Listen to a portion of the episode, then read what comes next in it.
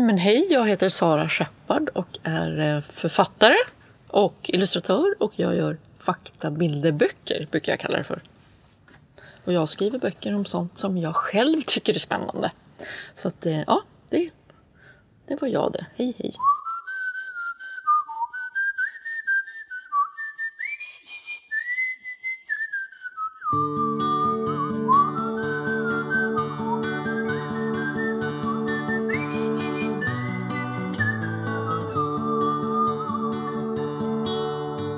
Hej Sara! Hej! Vad kul att du är här. Jättekul att vara här. Vi kommer ju precis ner från en eh, läsning som vi har haft där uppe med en massa barn. Ja. I samband med att eh, din nya bok har ju precis kommit ut då, Djuren i staden. Ja. Ja. Så nu så har vi suttit här och andats ut lite och nu ska vi spela in en intervju. Ja. Ja. Kul. Ja, verkligen kul. Du är ju, eh, och du beskrev ju själv nu också då, att du är liksom eh, illustratör och barnboksförfattare och grafisk formgivare från början. Yes. Och så eh, kallar vi, tycker jag också, att du är Sveriges faktaboksdrottning. Ja, tack. Barnens faktabokdrottning. Eh, och då undrar jag om du alltid har varit eh, sådär faktaintresserad som, som du ju är. Som, Ja. Har det alltid liksom funnits det här nyfikenheten och, och, och faktaintresset? Ja, men det har det nog. Ja. Ja, när jag var liten läste jag ju jättemycket böcker som man gjorde på den tiden. Och jag läste ju jättemycket de här Så funkar det. Just det. Ja, så att jag hade... Ja, det, de, det var mina liksom, go-to-böcker. Så att eh, absolut har jag varit en sån fakta-nörd. Ehm, Var det något särskilt eh, som du liksom fastnade särskilt vid? Alltså något särskilt tema eller ämne? Eller kunde det där... Nej, det var nog ganska mycket olika. Men mycket djur såklart. Ja. Mycket djur. Eh, Men även... eh, Ja, men det är väl naturvetenskap som är hela min intressegrej egentligen. Det är vulkaner och stormar och ehm, eh, oväder. Ja, det är ju samma sak som stormar. Ja, men djur. Ja, men eh, ja, naturvetenskap helt enkelt. Eh, Så det, det är väl det jag har tyckt har varit spännande. Ja. Men då undrar jag också, för du växte ju delvis upp i USA. USA, yes. Till... Är du född i USA? Jag är född i Sverige och sen så, min pappa är från USA. Ja. Så vi har bott liksom växelvis. Men jag har mest bott i Sverige. Men också några år i USA. Och sen var jag alltid där på somrarna också. Så att, Just det. Jag tänker att det där också finns, när du, just när du sa oväder, stormar och... Eh, ja, det kanske inte var i ett sånt område som du... jo det, var, jo det var faktiskt. Jag tror att det mycket kommer därifrån faktiskt. Att, eh, där jag växte upp i Atlanta, Georgia och där är det eh, tropiskt klimat delvis. Jättevarmt. Och alltså så här man kan steka ägg på gatan. Eh, och så är det framförallt tornadostormar och det kommer jag ihåg att det var ju otroligt spännande och läskigt var det ju. Man kunde, det var liksom eh, man satt i, eh, man satt och följde vädret så här. All, med alla satt i ett rum och så tittade man på tvn, väderleksrapporterna och, och då kunde det vara, ja nu är det tornado watch. Och sen så bröt strömmen och då fick man sitta och titta på träden. Hur de blåste. Och, för det var ju då storm. Och sen, men om man såg att träden började blåsa uppåt, då var man tvungen att gå ner i källaren. Om vi hade en källare, så det var ju skönt. Det är ju de, har man ingen källare, det är då man råkar jätteilla ut. Om ens hus liksom försvinner. Så då fick man gå ner i källaren. Och det var ju jätte... Jag var, var väl bara sex då, när det här... När vi bodde sex, sju. Så det var ju... Det var ju konstigt att vara med om, för sånt händer ju inte i Sverige alls. Såna- Men det hände alltså? Så att ni hände det flera gånger? Ja, ja, det är, det är tornado season. Då, då är det... Då är det nej, det var ju inte vanligt, men det är inte ovanligt. är det. Inte heller, nej. Jag kommer ihåg att jag knöt ihop... Jag kommer ihåg att jag missade min skolskjuts dagen efter någon gång. För jag hade, jag hade liksom mina gympalojor så hade jag knutit ihop dem för att jag tänkte att om de flyger iväg så ska de flyga ihop i par. Så att jag hittar dem båda två. Så när jag skulle springa till bussen så bara nej, mina skor sitter ihop. Ja, sådana här konstiga grejer som jag sen efteråt tänkte, det där händer ju inte om man bor i Sollentuna där jag annars bodde. Ja. Nej, Så det var en ganska stor skillnad. Ja. Så. Och där, jag tror att, eh, att mycket av den här fascinationen för naturen kommer därifrån. För det var såna enorma krafter. Efter de här stormarna så kunde vi åka ut och liksom åka på ganska bisarra tornado cruises. Man kan, alltså det var ju det, var, det är ju galet hur de där... Det kan vara ett hus som står helt orört och sen är det andra huset det typ, finns inte längre. Det var, och jättemärkliga... Ja. Och sådana här regn som bara... Tokregn som på ett helt annat sätt än vad det är i Sverige också. Så det var spännande att vara i de här olika knasiga miljöerna. Ja, det är verkligen att vara på ett annat sätt. Eh, alltså, ja, känna av naturens makter och kraft. Ja. Eh, liksom, ja. Och vara väldigt, väldigt liten som människa då, tänker jag. Ja. Att och, leva i, mitt i det. Ja, för det, det, det har man inte... I Sverige är vi väldigt skyddade. Vi har ja. inga farliga djur direkt. Och det, är liksom, det är inte farligt så på Nej. det sättet. Men, men eh, på många andra ställen i världen är det ju, på, är det ju farligt. Ja. Själva naturens krafter. Just stormar och sånt. Och andra grejer. Men det var ju häftigt. Men svaret på frågan? Ja, men jag har nog alltid varit intresserad av... Ja. Men, och det, men det kommer naturvetenskap. Ja, och sen var det väl... Ja, jag fick också fossil av min pappa mycket i julklapp. Det kan jag inte säga att jag tyckte var så jättekul kanske. Då var man bara, åh vad kul, en sten. Men, men, men det är som så enträgen vinner och eh, nu, jag antar att han sitter och fnissar nu då när jag håller på med fossil hela dagarna. Ja, precis. Ja. Så. Men jag var aldrig intresserad av dinosaurier. Utan det har ju kommit, för det var, när jag var liten på 70-80-talet då var ju det inte lika stort som det är nu. Nej. Det var liksom, hade inte börjat riktigt än. Så jag missade den grejen faktiskt. Just det. Så jag är lite sen i utvecklingen. Så jag har tagit igen det nu.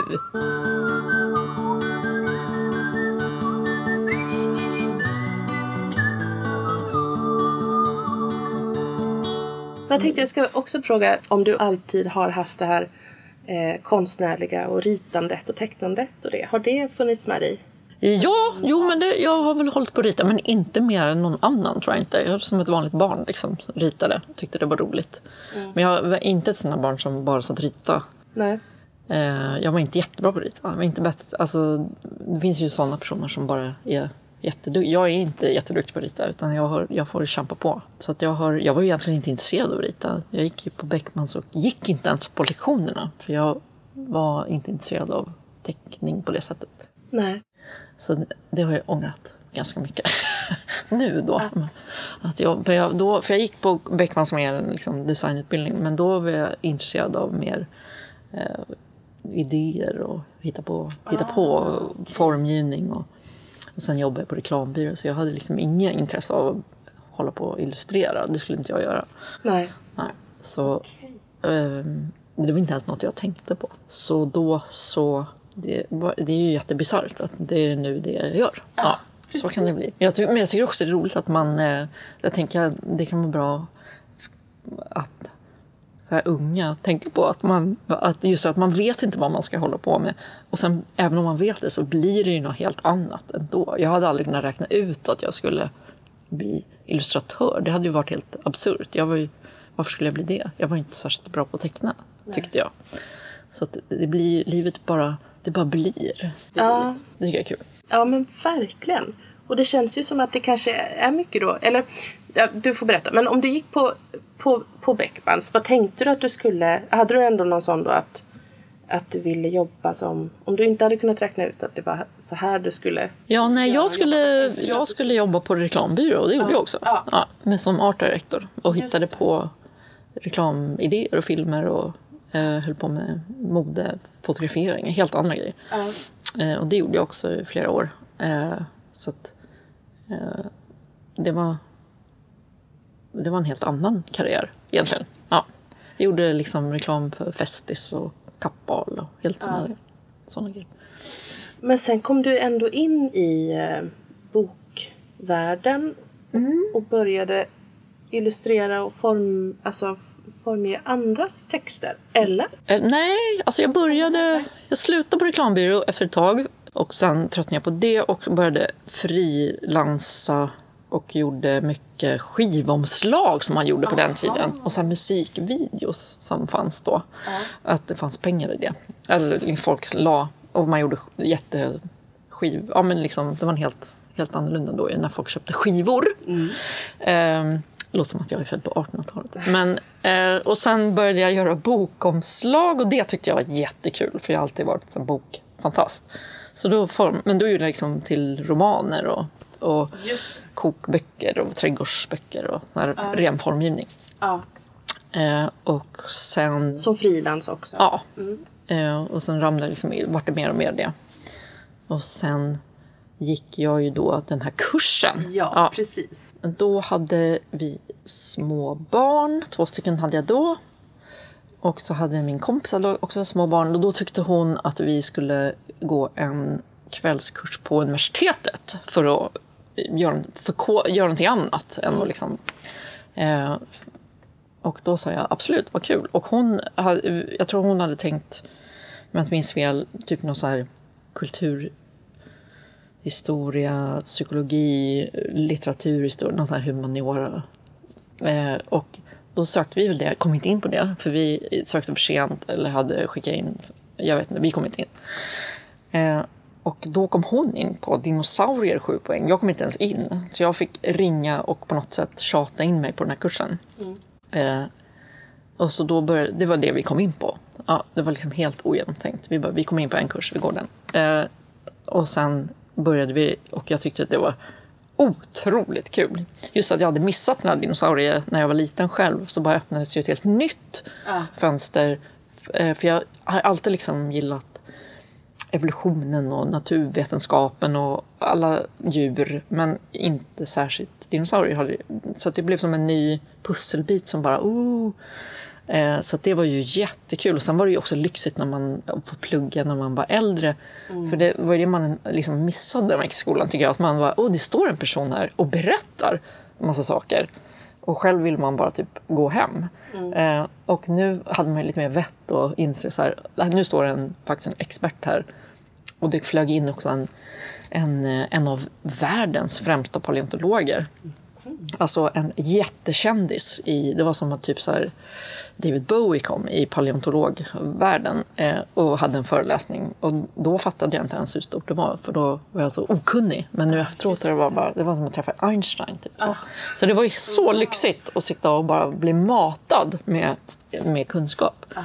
Så jag tyckte det var fruktansvärt kul och satt och pluggade som en galning hemma och bara lärde mig allt om de här djuren och olika... Eh, det var också där liksom... Det här var ju ett tag sedan nu, så då var det ganska nytt det här med att dinosaurier är fåglar. Ja, eller fåglar är dinosaurier, så är det. Ja. Och att man, eh, det här med färgerna, man, de är ju inte grå och bruna. Det var när, på förr i tiden, då så var ju alla såg ut som krokodiler allihopa. Det här har man ju gått ifrån, men det här var ju det är väl snart 20 år sedan, så då var det också nytt. Eller fortfarande så i uppstart. Eh, så det var ju fantastiskt tyckte jag. Det var mm. superkul. Eh, så jag pluggade, jag fick ett halvt fel på tentan. Mm. Och jag har sparat min, då står det så här Grattis, bäst i dinosaurieklassen. Yeah! Men, åh. Så, har du hört något från eh, läraren där? Ja! Den här, läraren heter Otto Hermelin och han har ju då eh, faktagranskat alla mina böcker. Ja, det är så! Ja. Gud vad kul. Jätteroligt. Så att han har följt mig. Eh, han, han, jag hoppas han är nöjd med min utveckling. Hoppas jag. Ja, det, ja. Det, så min första bok då som hette Det var en gång massor av dinosaurier. Som också finns i den nyutgåvan Dino Deluxe. Men det byggde ju mycket på det han liksom hade lärt mig. Mm. Och den, det var han som granskade och så. så att mm. alla, alla böcker blir ju granskade. Men det är ju jättekul att jag har... Eh, att, ja, vi har ju, han har ju... Ja, nu senast kollade han Köttgänget också. Ja. Nya Köttgänget, ja just det. Har han granskat alla, ja. alla Dino-böcker? Alla Dino-böcker och ja. också, han är ju geolog så han har även kollat eh, eh, viktiga kartor. Vad mycket han kunde in och de här diamantpartierna och allt det. Just. Har han kollat. Ja, så det var kul. Men det var en gång massor av dinosaurier var ju din första helt egna faktabok ja. för barn. Men det var den här kursen ja. och sen så gjorde jag ju bokomslag så jag var ju inne i någon slags bokvärld ja. men jag kände att eh, jag kunde ju allt det här.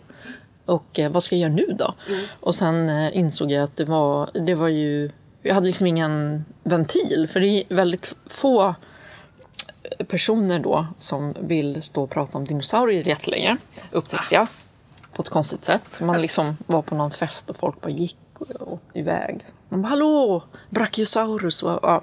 Så, men sen upptäckte jag att mina, mina egna barn var, de var halvt intresserade. Mm. Men de, de, hade kompisar på, på dagis då som var så helt besatta. Och då kunde jag prata med dem. Just det. Så jag stod där och pratade med så här, Arvid, fyra. Eh, och då insåg jag så här, okej, okay, jag måste eh, projicera om min målgrupp här. Mm. Eh, så då skrev jag eller det var för att jag kände att jag hade lärt mig de här med fåglar, färger och att man kan dela in alla dinosaurier i, eller nästan alla i sju stora grupper. Mm. Som jag döpte om till gäng. Mm. Och det är ju riktiga vetenskapliga grupper. Liksom. Och det tyckte jag alla dinosaurieböcker hade helt missat. Mm. Andra dinosaurier, då är det bara så här, oh, klorna, olika, bara massa fakta bara. Men när man inser så här, men det är ju sju stora grupper bara som går runt och då blev det ju mycket, varför har ingen gjort så? Så det var som att jag hade egentligen inga planer på att hålla på och göra böcker. Det var mer så här, jag måste berätta det här för ja, mina det. fellow fans. All. Alla andra som gillar dinosaurier. För det här, eh, det fanns ingen sån bok liksom. Nej. Så det var som att jag var var, var som en sån galen professor. Jag bara måste berätta det här för alla. Ja men du gör det ju också väldigt eh, liksom, eh, greppbart och eh, att man eh, så förstår det ju hur det liksom funkar. Det, det är ju helt eh, liksom vedertaget nu, eller satt de här grupperna, som du, eller gängen då ja. som du liksom ja. Ja, det är ju, att ja, det hittade en lucka på något sätt i det. Att det liksom inte fanns då den beskrivningen av. Och det var ju, känns som att det var en nyckel på något sätt. Att ja, absolut. Många... Ja, det tror jag. För det, är ju, eh, jo, men det var ju det som var hela grejen med den ja. boken. Att det blev begripligt och att det inte var så all, seriöst. Eller? Att man var, man behöver ju inte... Nu har jag hållit på att tramsa så länge men det var ju inte helt... Just för att man gör faktaböcker och skojar samtidigt. Det var ju början, nu, nu kanske det är vanligare, men då var det ju mer så här, man gör faktaböcker och då är det jätteseriöst. Och jag är inte en jätteseriös person på det sättet, så det blev ju någon slags... Eh, det blev ju en annan typ av bok, tror jag, ja. då. På den, på den. Ja, men verkligen. Och den blev ju också då nominerad till Augustpriset. Ja, helt stört. Ja, det var ju ja. väldigt kul. Men det var så konstigt för då var jag så ny så jag hade, förstod nästan inte vidden av det. Nej. Det var så här, ja vad kul. Ja. ja. Eh, men nu, det var ju absolut en eh, otroligt eh, bra start såklart. Ja. ja. Det blev ju en skjuts iväg.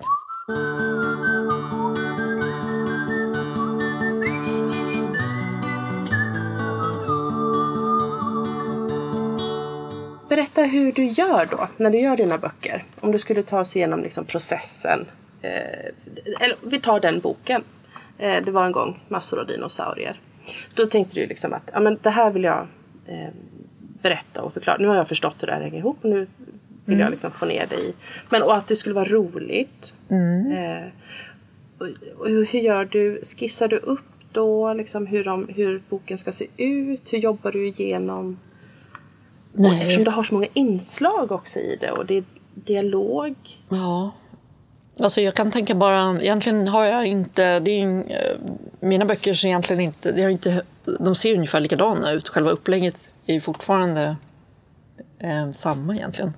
Och det är en otroligt plågsam process faktiskt. Det är så otroligt rörigt för att jag kan, jag kan inte jag önskar att jag svar, kunde svara så här. Jo, jag skriver ett manus eller ett synopsis och sen har jag en plan. och sen...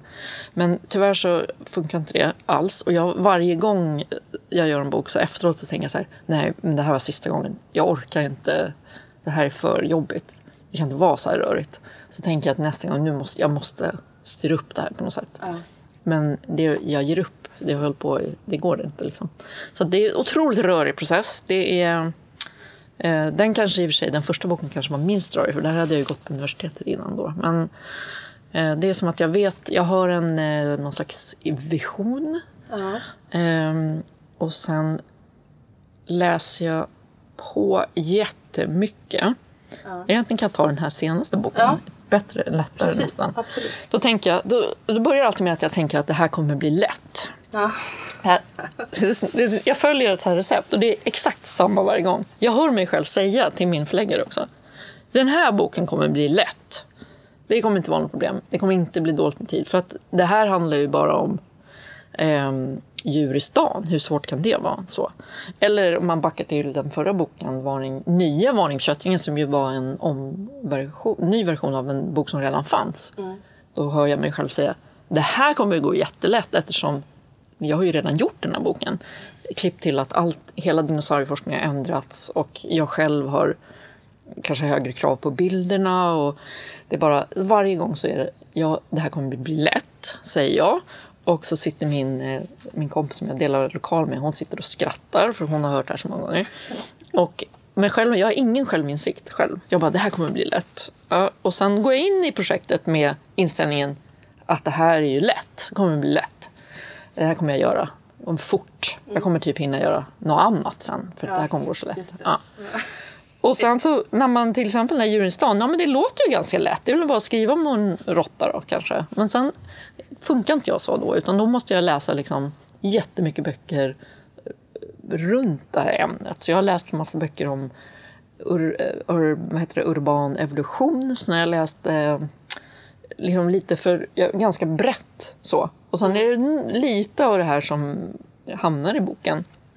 Eller eh, ganska mycket. Men eh, det är en jätteomständig liksom research, för jag vet ju inte vad jag letar efter. Så jag läser mycket och kollar på filmer och håller på och googlar jättemycket och hittar, läser olika så här, konstiga rapporter hit och dit.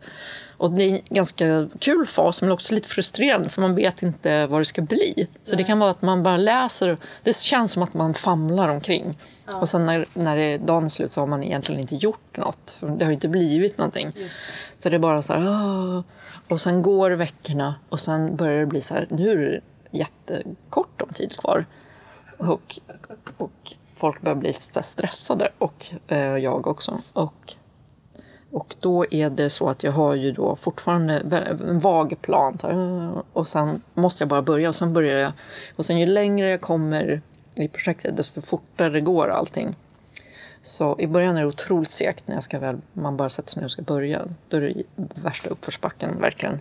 Man liksom sitter, man ska göra 40 sidor och har inte ja. gjort något. Nej. Och sen, men sen ju mer man kommer in i projektet så det, det bara löser sig. Jag kan inte beskriva det på något annat sätt. Jag har ingen plan. Jag har väl någon plan. Och så försöker jag göra en sidindelning. Som, och sen försöker jag alltid ha eh, två, minst två, tre uppslag som jag inte vet vad det ska vara på. Aha. För att, för att mm. det, det kommer alltid vara något som man vill... Eh, om man liksom... Eh, som i Varning för köttinget, då var det då skrev jag den nya versionen skrev jag jättemycket mer om fåglarna. Och då insåg mm. jag så här, oh, nu måste jag förklara. Hur, hur kommer man fram till att dinosaurier, fåglar är dinosaurier? Hur vet man det? Liksom, hur upptäcktes det? Mm. För det var en ganska lång process, över hundra år, olika människor inblandade. Och då var jag, bara, jag gör en serie. Det, och då måste man ha de där luckorna i det här manuset för att, så att det, för de här infallen. För det, så att jag kan liksom inte, det finns ingen poäng för mig att sitta och göra en sån här sidplanering Nej, innan. För den kommer ändå inte stämma sen. Nej. Det måste finnas plats för när man hittar så här, oh, det här måste jag berätta om. Ja. Eh, för annars blir det för tråkigt för mig själv tror jag. Ja. Också. Men det, för det är ju en, en sån fråga, eh, alltså hur du hur vet du vad som ska in? Eller vad är det som gör, det måste, vad är det som, när du sitter och läser och läser på en massa så, och hittar massa olika liksom, och så som du säger att det kanske är en en del som inte kommer med men en del kommer med och i olika former i serie eller i text eller i bild eller så. Men hur vet du vad som är hur väljer man ut? Ja, men det är svårt. Det är det ja. som faktiskt är det svåra. För när man väl har valt ut, då är det ju egentligen bara att skriva ja. och rita. Men det är det där urvalet som jag, det är faktiskt det svåraste. Att koka ner vad ska vara med. Ja. Det är svårt faktiskt. Uh, hur gör man det? Ja, men jag tror att man, vissa grejer är ju så här, det här måste ju vara med. Man kan ju inte göra en bok om en stad utan råttor, säger vi. Nej. Så vissa grejer är ju givna. Nej, urvalet är väl egentligen det svåraste. Ja. Tror jag. Det är det som är... Um, och jag försöker väl, om man tar dinosaurier eller de här viktiga kartorna, då försöker jag ha liksom, det kanske är vissa uppslag som är mer lättillgängliga som eh, farliga djur. Då är det farliga djur. Men sen finns det också ett uppslag om djuphavsgravar. Det är lite komplicerat. Mm. Och ett om eh, kontinentalplattor. Eh, och det kanske man inte kastar sig över om man är nyfyllda tre. Men man kanske när man har läst hela boken, då bara, men vad är det här nu då? Så jag försöker, och även i dinosaurieböckerna försöker jag också ha liksom något om evolutionen eller något lite mer komplicerat så kan man ju hoppa över det om man inte är intresserad. Men att det, ska, det får inte vara för lätt heller. Det, det får gärna finnas lite motstånd, lite klurigare grejer för de som är intresserade. Ja. För Jag har ju så himla många jättegulliga, smarta barnläsare som verkligen läser hela böckerna. Och de vill jag ju ska, så att det inte blir liksom för lättsamt heller. Att, det. Att de som vill kan hoppa över, men att det ska finnas eh, de liksom lite tyngre informationen också. Om, eh, ja, men om kontinentalförskjutningen till exempel. Just det. Så det, det tycker jag är kul. Och sen får man ju hoppa över. Det gör ju inget heller om man inte vill. Nej, precis. Exakt. Ibland så är det bara så har vi gjort mycket. Jag berättade för det om min son som vars ett av de första orden han sa var haj och det är 100% för att vi, eller ja, ja, för att vi läst hajar. Läste väldigt mycket. Det är otroligt kul. Och, sen, och det här när han liksom, hans dinosaurieintresse som idag är, det är, alltså det är dinosaurier och djur som är liksom livet. Alltså det är, och, och mycket, nu har det mycket under vatten, alltså vattendjur. Vattendjur, så ja. djuren i vattnet är en sån favorit. för dem också. Så, ehm, men då har det ju varit mycket då, alltså om det var när han var ett och ett halvt eller två, nu är han tre, men det var ju mycket, då var det ju bilderna, då var det ju Ja. de vi satt och sådär. Och sen liksom, och nu är det kanske lite roligt, de här roliga eh, roliga vad heter det? Pratbubblorna. Heter det, tack. Och, sådär. och sen så kommer ju det bara bli ännu mer. Så det är verkligen, alltså dina böcker har ju så bred, eh, det, det får ju plats så många läsare, alltså upp till, ja, jag är 38 Ja. och lär mig. Ja, ja men det är ju min, för jag skriver dem också till mig själv egentligen. För att jag, Ja. Som hajar då började jag också med det här kommer ju bli lätt. Ja. Det är ju bara ett djur. För då hade jag precis gjort Ja, viktiga det. kartor där det var hur mycket information som helst. Mm. Jag bara, ha, ett djur, det kommer bli a breeze jämfört. Och sen så bara, oh, jaha, det finns över 500 olika hajar. Det hade jag inte tänkt på riktigt. Och, och jag kunde ju inte mer än hajar kanske än vem som helst. Eh, så det blir ju, det här var ju ett riktigt enormt inläsnings... Där fanns tyvärr ingen kurs att gå heller. Så det var ju, då måste jag ju lära mig allt om hajar. Det går inte superfort liksom. Så att, eh, för att kunna göra urvalet vilka hajar som ska vara med i en hajbok, då måste man ju kunna eh, om alla de som inte fick vara med också. Så det Ja, blir ju ett precis. jättestort jobb. Och det är ju jättekul. Ja. Så plötsligt så är jag ju så här, kan jag ju jättemycket om hajar. Ja. Men det kunde jag ju inte innan jordboken. Så det är ju så otroligt lyxigt och jätte, jättekul. Ja. Så att jag, det är ju som någon konstig självstudier på något sätt. blir det. Att jag tar ett ämne och sen måste jag lära mig allt.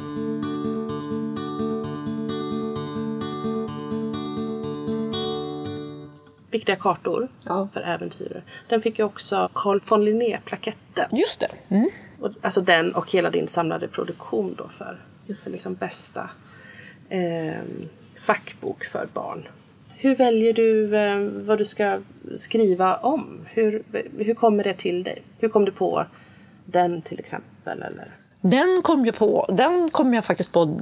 Det var egentligen den bok jag och min förläggare Kar, Karlemon, eh, vi kom på. Vi pratade om den direkt efter Massor av dinosaurier. Men sen så vart det så mycket dinosaurier så då eh, körde jag på och Varning för köttgänget. Och, så det dröjde några år. Men den var liksom, för det var den boken jag hade velat ha när jag var liten. För jag älskade kartor och jordglobar. Och jag hade en stor karta på min, ovanför min säng, en jättekarta. Sån här. Och så låg jag där och drömde om olika äventyr. Ehm, men i, i kartböcker så ser man ju inte vad som finns i länderna. Så det är ju jättetråkigt. Så att jag bara, men det, den här boken måste vi göra. Eh, och då valde jag bara ut egentligen. Det är som...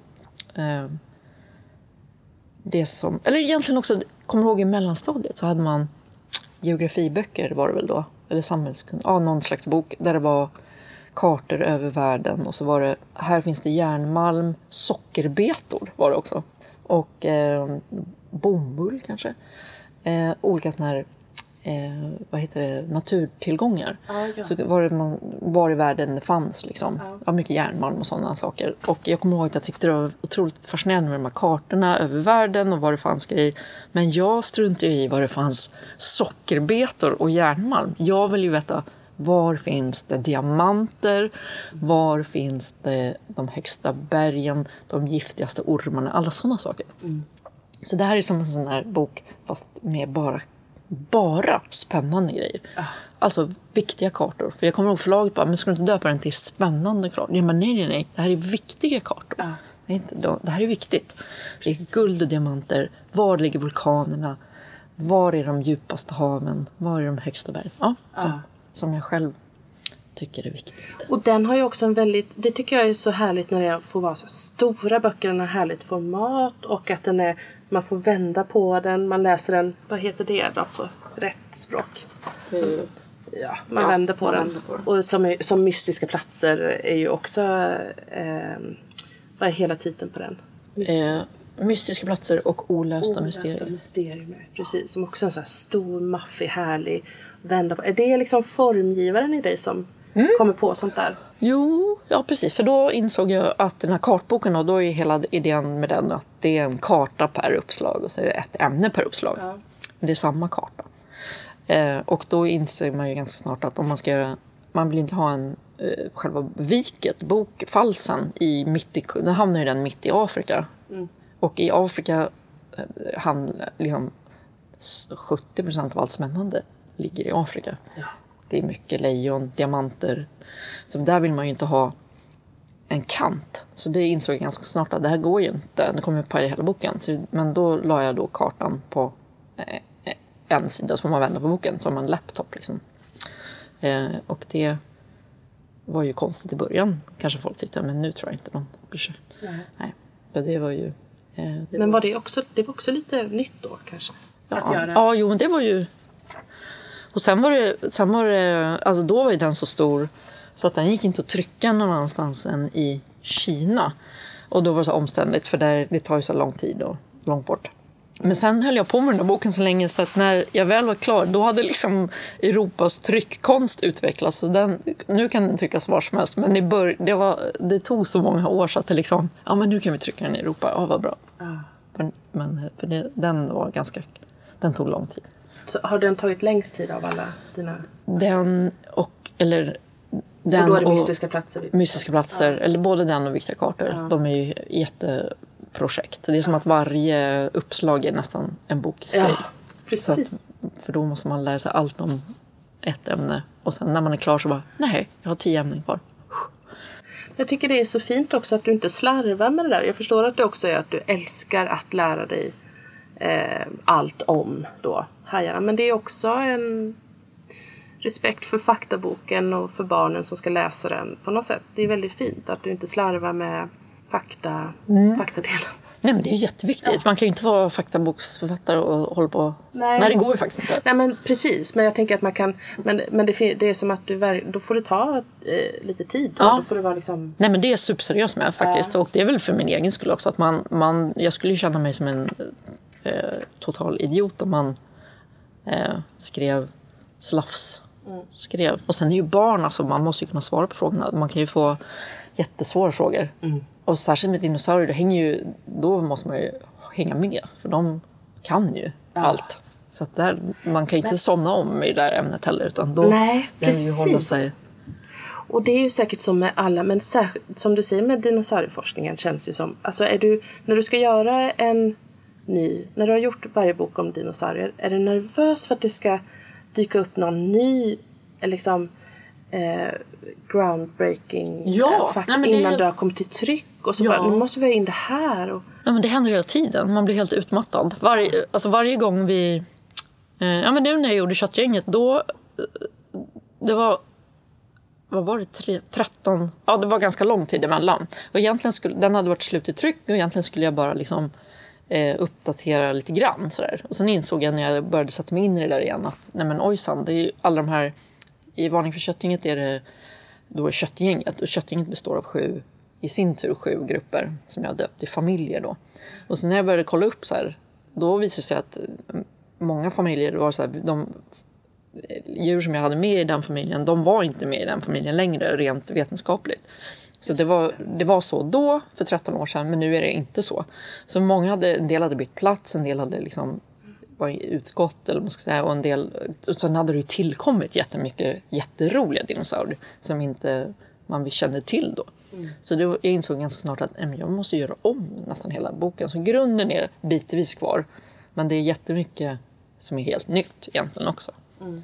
Vänta, vad var det så? Jo, så det händer ju grejer eh, hela, hela tiden. Och, det, och jag får ändra, liksom i en bok, i första böckerna det står så här, dinosaurier kan inte flyga och de lever inte i vatten. Klipp till att jaha, jo men det, din Spinosaurus lever i vatten jättemycket och ja men nu kan de flyga också. De här små ja. rap, eh, mikroraptor, bambiraptor, de här som är som små små raptorsarna. Nej men nu är det senaste att de kan, kunde nog flyga. Ja. Inte jättelångt, men lite grann. Jaha, då får vi ändra det. Och, och, eh, så att, och då är det inte att man har gjort fel, det är bara, nej, nej men nu är det så här istället. Ja, precis. Och det där det beror ju, det är forskning, liksom. det kan ändras igen säkert. Det beror ja. på vad de hittar. Ja. Och nu när jag satt med i vår... När kom, ja, i våras satt jag och jobbade dygnet runt eftersom det inte var så lätt som jag då hade trott att göra. Nej, just det. Nej, det var det. Det var ju det. Ja. Så det var ju bara djur i stad. Ja, eller var det den då? Eller? Det här var varningsförsättningen. Då jobbade jag med den dygnet runt. Och precis när jag var... Och när jag säger dygnet runt, då är det... Du kan jobba 17 timmar om dygnet. Det är inga problem. Liksom. Det är bara... Jag har jätteroligt. För, eh, det är som, jag är som en eh, galen maskin då. Mm. Eh, men då hittade de ju... Det kom en TT-flash. Ny... Ny medlem i köttgänget sa de ju inte, men med en, eh, en stor sån här rovdinosaurie. Eh, som hette Meraxes, som de hade döpt efter en drake i Game of Thrones. Jag bara, nej, den här vill man ju ha med. alltså, va? Vad stört! Och då var så här, jag satt med, den skulle typ så gå iväg. Jag bara, nej men det här är inte sant. Så jag skrev i, eh, jag kunde inte, eh, och den, den hörde till familjen kött i köttgänget. Så den är liksom släkt med Allosaurus, Gigantosaurus och ah, många andra stora stjärndjur. Ja, ja, så det slutade med att jag bara, men jag måste ha med den där. Så att den är med, jag skriver lite om det i någon slags förord och sen är den med i slutet på faktadelen med Raxes. Så den, den är med i boken, men Just på ett hörn. Ja. För den kom verkligen i sista minuten. Jag bara, nej. Åh, oh, jag blir alldeles stressad. Men det är ju så hela tiden. De hittar ju en ny jäkla dinosaurie i veckan. Ja. Så hur ska man hänga med? Nej, jag måste göra precis. någonting hela tiden. Men och, och, även kring det andra där det kanske inte händer lika mycket men ändå att det finns så mycket fakta att ta in. Att det också blir rädslan av att glömma något jätte, jätteroligt om hajarna. Ja, ja. Så man, så, ja. Uh, nej ja. men gud vad jobbigt du har det Sara. Ja, det är och, och viktiga kartor som jag har funnits i tio år. Den har tioårsjubileum i höst. Ja. Och då, varje gång den trycks till så måste vi ändra någonting. För det är ja. något land som har tillkommit, ja. någon flagga har ritats om. Eller eh, något land har blivit två. Det händer ju grejer hela tiden. Mm. Eh, eller någon till person har varit nere i Marianergraven. Då har jag skrivit till bara tre personer. Nej men vad fan, är det någon Oj, ursäkta. Men då är det någon till. Då måste man ändra. Så han, jag tror att, jag tror att han heter Robert på Bonniers tryckavdelning. Varje gång så, ja vi måste ändra de här sidorna. Och han är så här, men hur många fel har ni gjort i den här boken? Hur, gått, hur kan ni fortfarande hålla på att ändra saker? Om inte längre bara, men vi har inte gjort fel! Det är bara att världen ändras. Men det, det är ett himla sjå att hålla, ja. hålla ordning på allting. Jag förstår det. Fast också roligt såklart. Ja, väldigt dynamiskt arbete. Ja. Och hela den processen då. Ja. Jag tänker att vi ska också bara nämna att Mystiska platser och olösta mysterium eh, fick väl det här publishingpriset. Eh, Eller var nominerad till. Ja, just det. Det har jag glömt bort. Ja, de var nom jag tror, nominerad, nominerad till publishingpriset. Just det. Print. Print. Ja. Mm. Det vill jag bara få Ja, tack. Mm. Då kan jag säga att Viktiga kartor kommer i... Vi, jag håller på att göra ny, fyra nya uppslag till den. Oh. Den ska få komma ut igen i höst som en så här tioårs... Och så får jag uppdatera allt det där som måste uppdateras. Ja, och, och sen kommer det faktiskt ett uppslag om just viltväder som vi pratade om precis. Ja, så, och så lite om lite andra grejer. Så den blir liksom en, kommer en ny utökad ja. version av den i höst. Eller i, eller i sommar. Sommar, juni. Juni kommer. Juni kommer den. Vad, vad kul. Jätteroligt. Den är jättefin. Den finns väl i två format? Ja, men nu finns den bara i ett. För vi tog bort den lilla. Ja, just det. Ja, så ska vara stor. Det blir ju också en chans då såklart att liksom lägga in saker i, när det ska tryckas till igen. Eller att det blir ja, mer jobb. Ja, precis. men, Men det kommer bli lätt. Ja, precis. Det kommer bli lätt.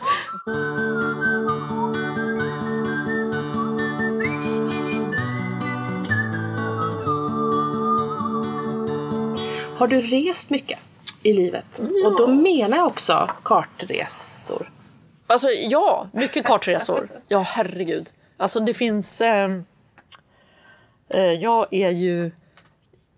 Det fin, ja, men ett jättepinsamt exempel är ju upptäckare och äventyrare. Jag har skrivit jättemycket om bergsbestigningar, så orimligt mycket. I alla mina böcker så är det väldigt mycket om så Mount Everest. Och, eh, I upptäckare och äventyrare då är det två sidor om Mount Everest och i, i allting annat är bara en sida. Och i mystiska platser är det jättemycket om... Och, ja, och då är det ju då för att jag är ju då kanske världens mest belästa eh, armchair alpinist kallas det. Att man, är, man sitter i en stol och läser om folk som bestiger Mount Everest och K2 och massa läskiga berg. Nu har jag lugnat ner mig lite. Men när jag höll på med Viktkartan då, alltså jag gjorde inget annat än läste så här olika skildringar av så här skräcköden på berg. Och eh, jag har läst jättemycket såna här böcker, så nästan pinsamt. Eh, och jag skulle ju inte... Och då kan man tänka sig att jag skulle vara en så här äventyrlig person. Jag skulle inte överleva en sekund på ett sånt här berg. Inte på något sätt. Jag hatar tälta och snö och så här, det är skitjobbigt. Jag, Kallt. kallt. Och ja. höjdar? Hur Ja, höjd har jag inga problem med, men kallt. Ja. Ja, och jag är inte jätte... Jag behöver inte uppleva det. Nej. Jag, för mig räcker det jättefint att läsa om andra som bestiger berg. Däremot tycker jag att det är otroligt spännande. Av någon konstig anledning. Ja. Ja. Så att jag är ju... eh, Men det tycker jag är så fint för att det i den brittiska, eh, The British Alpinist Club kanske det heter, jag kommer inte ihåg. Men då finns det tre olika eh, medlemsnivåer. Då är det professionals, det är de här som har sponsor, ja, som, är, som inte gör någonting annat än bestiger olika berg. Och sen har vi de här duktiga sportmänniskorna och sen är det armchair alpinists. Och de är så här ändå erkända, Ja. en egen grupp av folk som bara sitter still. Och det är...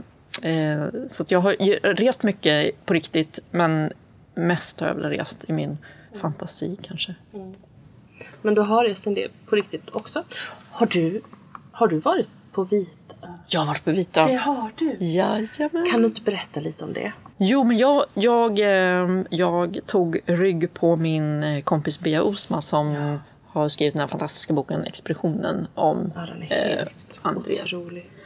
Den sträckläste jag en natt.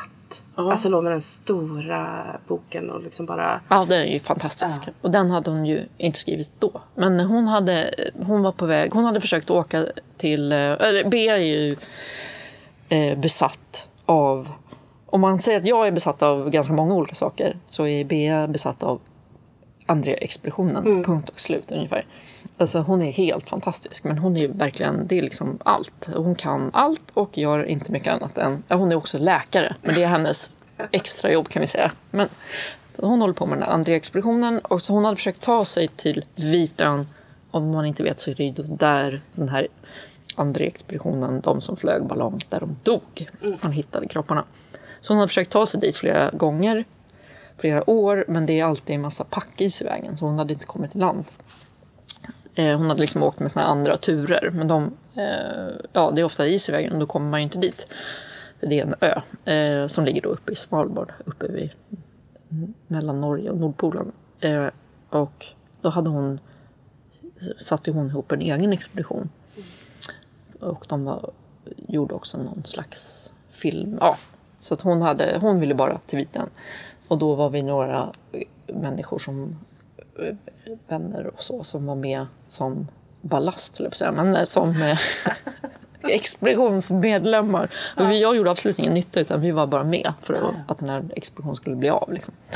Eh, Så då fick vi gå i land också på bil. För då kom vi i land och det var världens race. För de satt ju med såna här iskartor. Eh, och så vi, vi flög till Långebyn på Svalbard och sen var det ganska bråttom för att de såg att det fanns en, en lucka till att komma fram. Och så då tokbrände de, eh, körde ganska fort med den här båten och eh, så vi var ju sjösjuka jag och i alla fall ganska många andra i två dygn någonting. För de bara, det var bara bråttom liksom. Det var ganska hemskt. Men sen, sen var det en fantastisk resa efter, efter det. Ja. för då kunde vi köra lite lugnare. Men det var verkligen hets för att komma fram.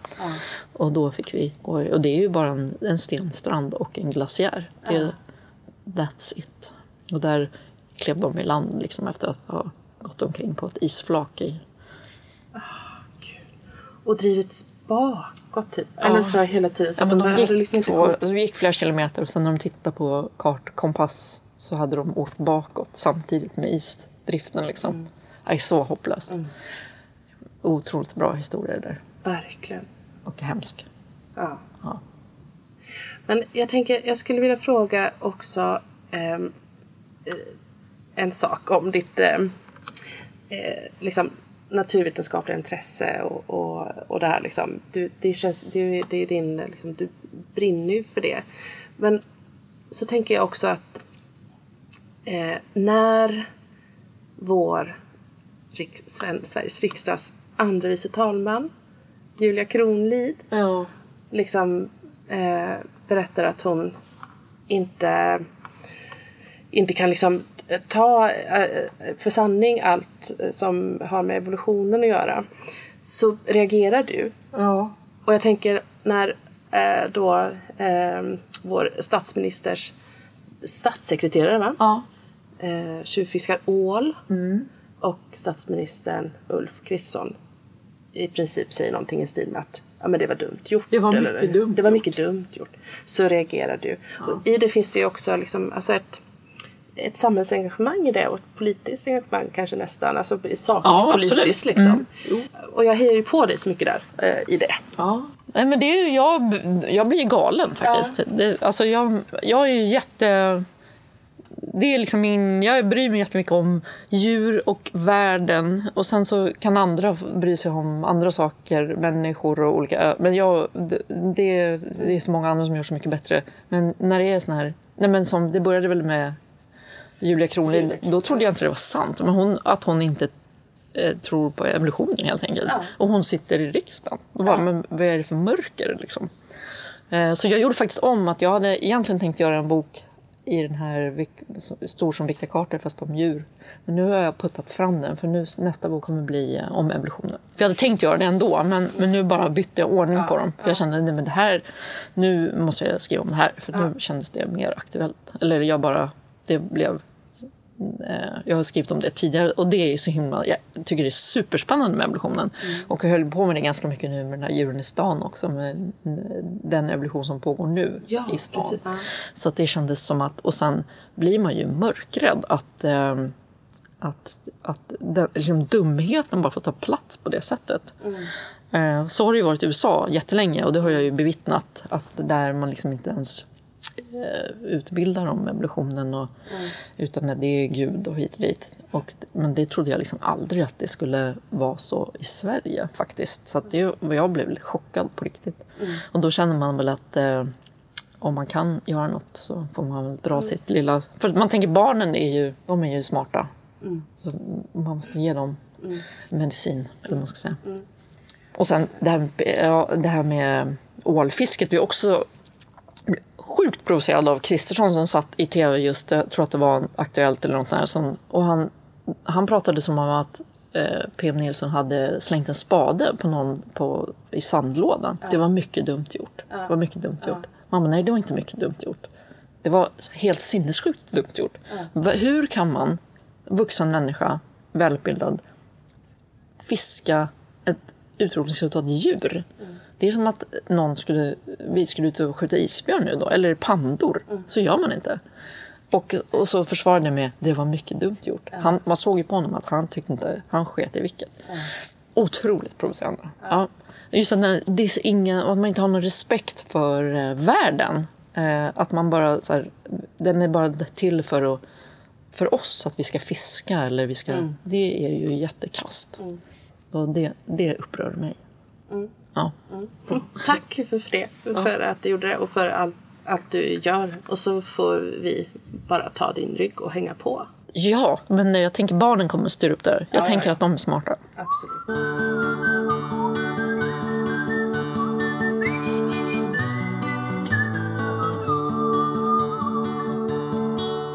Jag tänkte att vi kunde prata lite om alla samarbeten. Det är ju så mycket kring eh, dig och eh, dinosaurierna kanske framför allt. Då. Men klädkollektionen på Polarn och Pyret och det har ju blivit tv-serie Dino Ja, Deluxe mm. på More och eh, den här utställningen som åker runt i Åker den fortfarande, är den fortfarande på turné? Ja. Lekutställning? Ja. Den, är, den, den har inget slut. Den är bokad flera år nu. Det är jätteroligt. Ja. Så kul! Jätteroligt. Och vad är din, är din liksom, hur ser din roll ut i det? Är du med där och i det samarbetet? Och, Ja, men då är jag jätte, jätteengagerad. För det är ju mina Ja. bebisar helt Ja. enkelt. Så att, eh, men det, i utställningen det är ett samarbete mellan Bonnie Carlsen som är mitt förlag och eh, barnutställningar som bygger utställningar. Och, sen, och jag har vi har gjort den tillsammans kan man säga. Men jag är jättein, det är ju de som har byggt utställningen. Men de har ju gjort den efter mina dinosaurier. Och jag har gjort eh, liksom allt tryckt kan man säga. just det. Eh, och de är ju jättehärliga. Så vi, eh, jag hjälper till om de behöver göra något nytt eller bla bla. Men eh, det är ju då, det roliga med den utställningen är ju att den är, det är ju en lekutställning. Det tycker jag är så kul. Att man, för annars om man går på naturhistoriska då får man ju inte peta så värst mycket på något. Och här kan man ju hänga på, man kan åka på Rutaraptor och man kan klättra in i Tyrannosaurus och man kan åka rutschkana på Stegosaurus. Så det är, det är ju jättekul att det blir, eh, ja man får vara i dinosaurievärlden. Ja. Så den åker runt, mellan, den är ju väldigt liten utställning så den får ju plats på bibliotek. Så den åker runt på de bibliotek som bokar och har plats. Liksom. Ja. Så det är jättekul. Men sen är kläd, kläderna var också jätteinvolverad i. Och, eh, och, men det var ju så bisarrt att man tänker, för de där dinosaurierna ritade jag ju då när jag inte ens hade någon tanke på något egentligen. Och sen, nu har de blivit kläder. Det är ju lite rysligt att man... Att, eh, det var ju nästan bra att jag inte visste då, för då hade, jag en, hade man ju fått blivit så pressad. Just det. Nu är det bara man tog de här gamla teckningarna och så blev det en tröja. Åh, ja. Men var du med i, i, i formgivningen av hur de skulle se ut? Jag tänker mig liksom, eh, det är ju vissa som har så här fickor som är roliga, som Ja. är hajens mun. Har du varit delaktig Ja, i det? ja de, de, det var ju jätteroligt och jobb. De var ju superduktiga där på Polon Put. Så de, jag var involverad i, eh, mycket mönster, framförallt dinosaurierna med mönstren. Hur det, för det var den första kollektionen vi gjorde. Så då var, det, just eh, då var jag ganska involverad så att det blev på mitt sätt. Så. Eh, Men alla de här roliga fickorna, det, de, det var ju deras eh, designer som kom på vad man kan göra med kläderna. För sånt kan ju inte jag. Och det här blixtlåset, det var ju jättekul. Så det var ju deras, de liksom fick mina bilder och sen har de gjort. Sen har jag fått godkänna typ. Så det var ett väldigt jättehärligt samarbete. Också väldigt bisarrt för jag växte upp i eh, såna här randiga kalsonger. Det var liksom det jag hade på den tiden. Jag vet inte, man hade inte myssträ. Man fanns ju här leggings. Det var det som fanns. Ja. Långkalsonger. Ja. Så att jag hade väl, och så hade jag väl några manchesterbyxor utanpå hoppas jag. Jag minns inte. Jag minns bara att jag hade rödrandiga långkalsonger jämt liksom på dag och fritids. Och det, var det, man, det var det jag hade på mig. För det var skönt liksom. Ja. Så det var, blev jättebisarrt att man, jag fick en sån här time warp. Uh, att man själv fick göra egna Polarpytkläder. Det blev ju Precis. konstigt. Ha en egen designkollektion. Ja. Det ja. Det var konstigt. Ja. Och jätteroligt. Och se alla eh, springa runt. Alltså det måste ju också bli när du ser barnen Ja. och de vuxna Ja. springa runt med de här. Ja, men det är ofta när jag är på bibliotek och pratar om dinosaurier då dyker det oftast upp några stycken i sådana här tröjor. Ja. Det är väldigt kul. Och, och se det bli tv-serie då. Hur var det att se dina, dina dinosaurier börja röra på Ja, sig? det var ju också det var ju något overkligt också. Faktiskt att det blir, nej men något, eftersom det var så länge sedan jag gjorde de här, de första dinosaurierna, var ju jättelänge sedan, känns, ja det var ju det. Och att de plötsligt lever kvar och att de liksom fått ett helt eget universum med musik och skådisar som röster. Det är ju jätteknasigt att man, att det bara, det, alltså, det går inte att föreställa sig att det ska bli så. Eh, Det är ju bara att nypa sig i armen och tacka och ta emot. Sen har jag jobbat med jätteduktiga regissörer och producenter. Så att Vi hade världens minsta arbetsgrupp. Vi var, skrev manus ihop och, och Och du var med i manus... Ja, det var jag. Vi var tre. Pella och Ina som var producent. Pella var regissör och eh, jag. Och vi skrev manus ihop och sen regisserade Pella Olsson. Och, eh, men vi var, vanligtvis när man gör film är man ju 175 000 personer. Men det här var ju, vi var tre och sen så var det ett gäng animatörer som Pella eh, liksom jobbade med. Men eh, det var världens minsta arbetsgrupp. Så det var, vi hade jätte, jättekul. Mysigt. Ja, det var det. Det var som att leka, leka på jobbet. Ja. Ja. Finns det något som du inte har utforskat än som du gärna skulle vilja utforska? Alltså det finns jättemycket. Det finns ju oändligt med grejer man, jag vill skriva om. Eh, men det är väl om jag tänker att jag ska göra någonting annat. Fast oftast så tänker jag att jag... Vill du skriva fiktion någon gång? Nej. Nej? Nej. Ja, ka- kanske liksom bilderboks... Ja. Lite friare. Men, men eh, jag har faktiskt ingen... eh, Jag tycker att det är så pass jätteroligt att göra de här böckerna jag gör nu. Så jag har egentligen ingen eh, eh, lust till det. Och tror kanske inte heller att min koncentration... Den är väldigt begränsad på något sätt. Så jag vet inte om jag skulle st- stå ut med... Och, jag tror att jag funkar bäst med de här ett uppslag hamnar upp. Och sen, är, och jag tänker om man skriver en roman då måste man på något sätt hålla i. Ja. Jag tror jag skulle somna någonstans där på sidan fyra. Ja. Så att- ja, men jag har heller inga sådana. Det finns ju många andra som skriver sådana jättebra böcker. Jag, jag har inga sådana ambitioner Nej, faktiskt. nej. Eller, eller skriva för vuxna är jag helt ointresserad av. Ja. Faktiskt. Helt ointresserad. Det, för det, den frågan får jag ju ofta. Det är som att skriva en riktig bok för vuxna? Just. Och då gör jag så här, men det är ju helt, man ju missat hela poängen. De riktiga böckerna är ju för barn. Det är ingen, om frågar random vuxna människor vad de läste förra året och om de kommer ihåg. De kommer inte komma ihåg. Frågar du barn här vad de läste för fem år sedan, de kommer kunna berätta. Eh, så det är klart man skriver för barn. Det är ju bara vi som skriver för barn, vi har ju förstått det. Det är ju det man ska göra. Det är jätte, jättekul. Det är så lyxigt. Ja. Och sen så växer ju barnen. För nu har jag hållit på ett tag så att jag sitter, jag har min lokal i, i gatuplan så jag har liksom ett skyltfönster. Och, så det har lite böcker där som man kan se och sen på sommaren har jag öppet sådär. Och då händer det att det, för nu har det ju gått några år, de barnen som läste min första bok, de har ju blivit liksom, de, är- de är ju 20 nu. Ja. Så då kommer det, för det här har liksom hänt bara senaste året, så har jag suttit och jobbat på sommaren, eh, typ med varning för köttinget, som just inte var så lätt att göra. Jättekonstigt. Ja. Ja. Så då sitter jag där hela sommaren och då kommer det förbi liksom så här, gäng med vuxna ungdomsmän och tjejer. Alltså så vuxna, jättesöta, alltså ungdomsmänniskor, 20-åringar som har kommit förbi och så bara, hör man hur de säger Va? Det här är min, min favoritbok som jag läste när jag var liten. Och så får jag så här, va? Hur kan de ha... För själv, åren har gått, men själv har inte, man är liksom ungefär samma typ. Det har inte hänt så jättemycket. Men de har ju gått från att ha varit så här fyra år till att ha blivit vuxna människor. Och det blir ju så här en jättebisarr... eh, Ja, man förstår, man hänger inte riktigt med där. Nej, jag förstår det. Att, för att man själv har ju inte åldrats alls. Nej, det är det som är det konstiga. Konstiga. Ja. Ja, hur har ni blivit så gamla? Så då står man och pratar med så här vuxna personer.